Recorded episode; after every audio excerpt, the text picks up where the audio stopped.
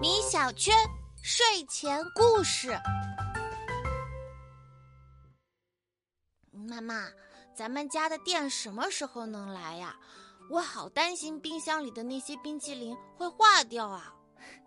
米小圈，今天故事里的白兔兄弟也遇到了相同的问题，你来听听他们是怎么解决的吧。白兔兄弟看到隔壁的蜗牛姐妹开了一家运输公司，生意红红火火，羡慕的很。于是兄弟俩商量了一下，决定开一家属于自己的店铺。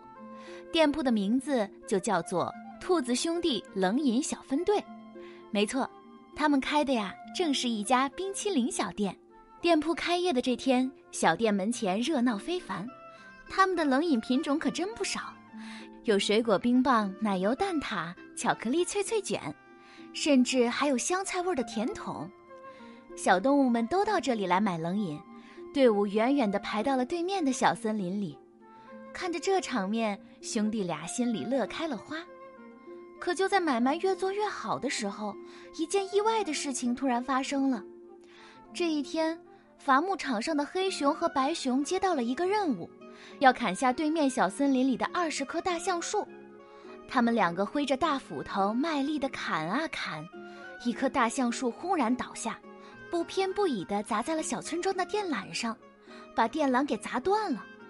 两只熊又惊又怕地啃着爪子，急得团团转。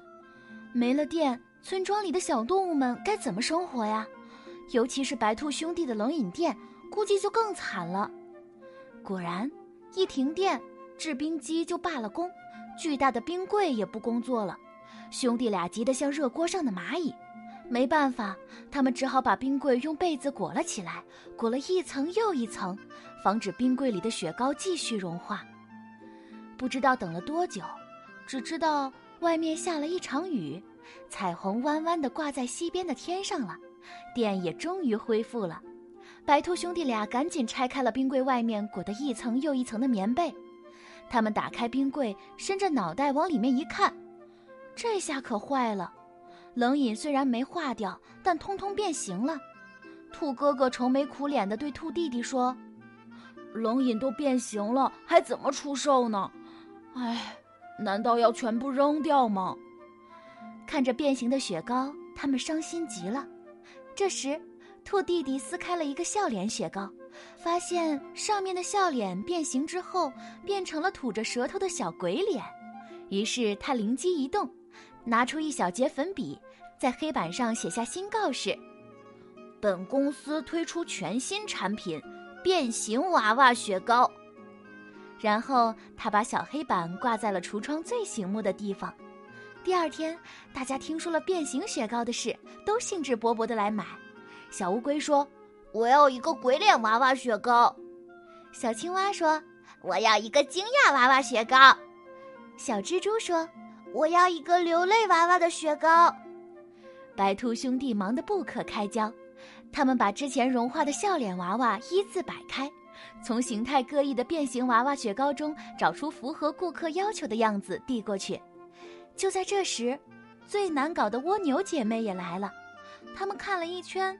都没有自己喜欢的，蜗牛妹妹撅着嘴问道：“这里的变形娃娃我们都不喜欢，我想要一个眼睛像星星一样的娃娃雪糕。”兔哥哥听了，愁眉不展的挠了挠后脑勺，兔弟弟却一拍脑门回答道：“没问题，看我的！”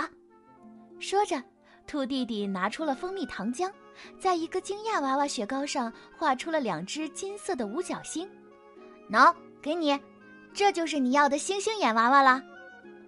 蜗牛姐妹看着娃娃漂亮的星星眼，满意的点点头，离开了。